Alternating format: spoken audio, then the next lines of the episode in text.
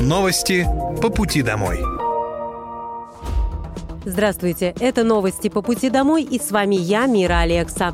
Пока вы добираетесь до дома за рулем своего автомобиля, на пассажирском сиденье или в общественном транспорте, я расскажу вам о том, что произошло сегодня в Подмосковье, в России и в мире.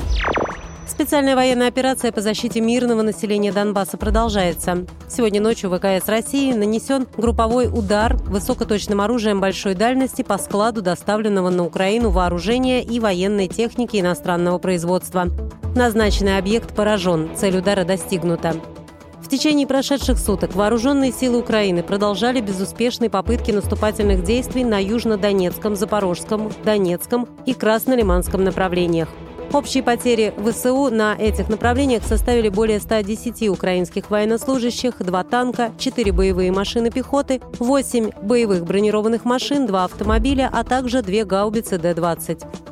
На Донецком направлении в ходе боевых действий уничтожено более 185 украинских военнослужащих, боевая машина пехоты, 2 боевые бронированные машины и 3 автомобиля. На Краснолиманском направлении уничтожено более 135 украинских военнослужащих, две боевые машины пехоты, две боевые бронированные машины, три пикапа, самоходная артиллерийская установка «Акация», а также гаубица Д-30. На Херсонском направлении в результате огневого поражения в течение суток уничтожено до 45 украинских военнослужащих, два автомобиля, а также гаубица Д-30. Средствами противовоздушной обороны перехвачено пять крылатых ракет большой дальности «Шторм Шадоу», два реактивных снаряда системы залпового огня «Хаймерс» и уничтожены 15 украинских беспилотных летательных аппаратов. В Зарайске появится единая туристическая зона к 1 сентября. Об этом сообщил губернатор Андрей Воробьев, приехав в Зарайск с рабочим визитом. Глава региона проверил ход благоустройства площади возле Зарайского Кремля и пообщался с жителями. В ходе поездки также были подняты вопросы развития дорожной инфраструктуры, ремонта центральной больницы и работы в сфере ЖКХ. Андрей Воробьев посетил Зарайск в день обращения главы городского округа Виктора Петрущенко к жителям. Знаю, что сегодня, Виктор Анатольевич, у вас отчет. Хочу пожелать вам успешно его пройти. И, скорее всего, важен не отчет, а важен разговор – потому что жизнь наша состоит из постоянных изменений, вызовов, из э, проблем и вопросов. Мы часто говорим, что мы команды. И вот э, очень важно, чтобы в том числе в своем разговоре вы довели, что значит роль каждого неравнодушного человека. Очень надеемся, что когда бы и какой бы отчет или разговор не проходил, мы могли с удовольствием, с радостью смотреть друг другу в глаза. Андрей Воробьев подчеркнул, что Зарайск является для него особенным городом, так как именно сюда была его первая рабочая поездка в должности в Рио губернатора. За 10 лет округ сильно поменялся и сегодня продолжает преображаться. Зарайск – наша историческая жемчужина, и мы много сил отдаем на ее сохранение. Надеюсь, жители видят результаты, сказал Андрей Воробьев. С 2018 по 2022 годы в округе построили более 20 дорог общей протяженностью 25 километров. Активно реализуется программа благоустройства.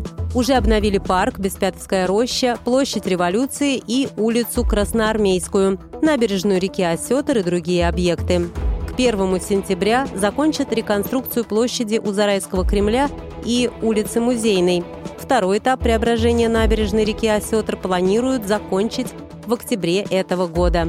В Зарайской центральной больнице заменено рентгеноборудование, установлены аппараты КТ и МРТ. В этом году там откроют кабинет с новым цифровым маммографом. В 2024 году в округе завершится капремонт главного корпуса ЦРБ, а в 2025 откроется долгожданная школа на 825 мест. Как и на всей территории Подмосковья, в округе подходит к завершению программа по расселению аварийного жилья, признанного таковым до 2017 года. В новый этап проекта войдут 25 домов старого жилого фонда Зарайска, которые признали аварийными до 2022 года. В муниципалитете реализуют крупные инвестпроекты. Так, в этом году завершено строительство комплекса очистки, сушки и хранения сельхозкультур с объемом инвестиций 70 миллионов рублей. До 2025 года в муниципалитете проведут газ в 10 населенных пунктах по президентскому проекту «Социальная газификация». Обязательную маркировку пивных напитков введут в Подмосковье с 1 октября. Закон об этом приняли в Мособлдуме. Также маркировки будут подлежать сидр, пуаре и медовуха. Закон распространится на напитки в стеклянной и полимерной таре. Помимо этого, компании, которые занимаются розничной продажей таких напитков, должны будут предоставлять данные об обороте этой продукции. В настоящее время маркировке уже подлежит пиво в кегах.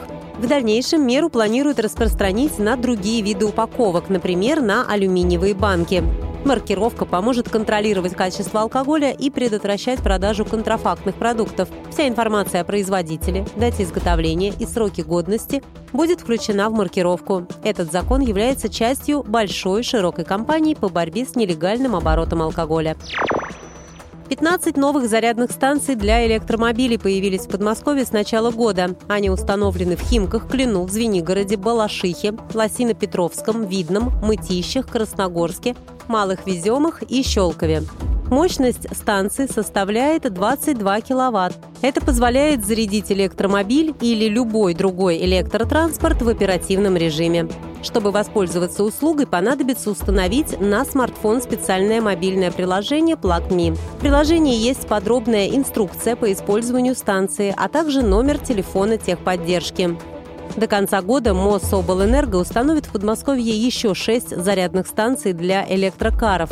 Подробная карта АЭЗС размещена на официальном сайте Мособлэнерго в разделе «Потребителям. Зарядные станции для электромобилей» и в сервисе Яндекс.Карты. В Московской области для владельцев электромобилей действует ряд льгот.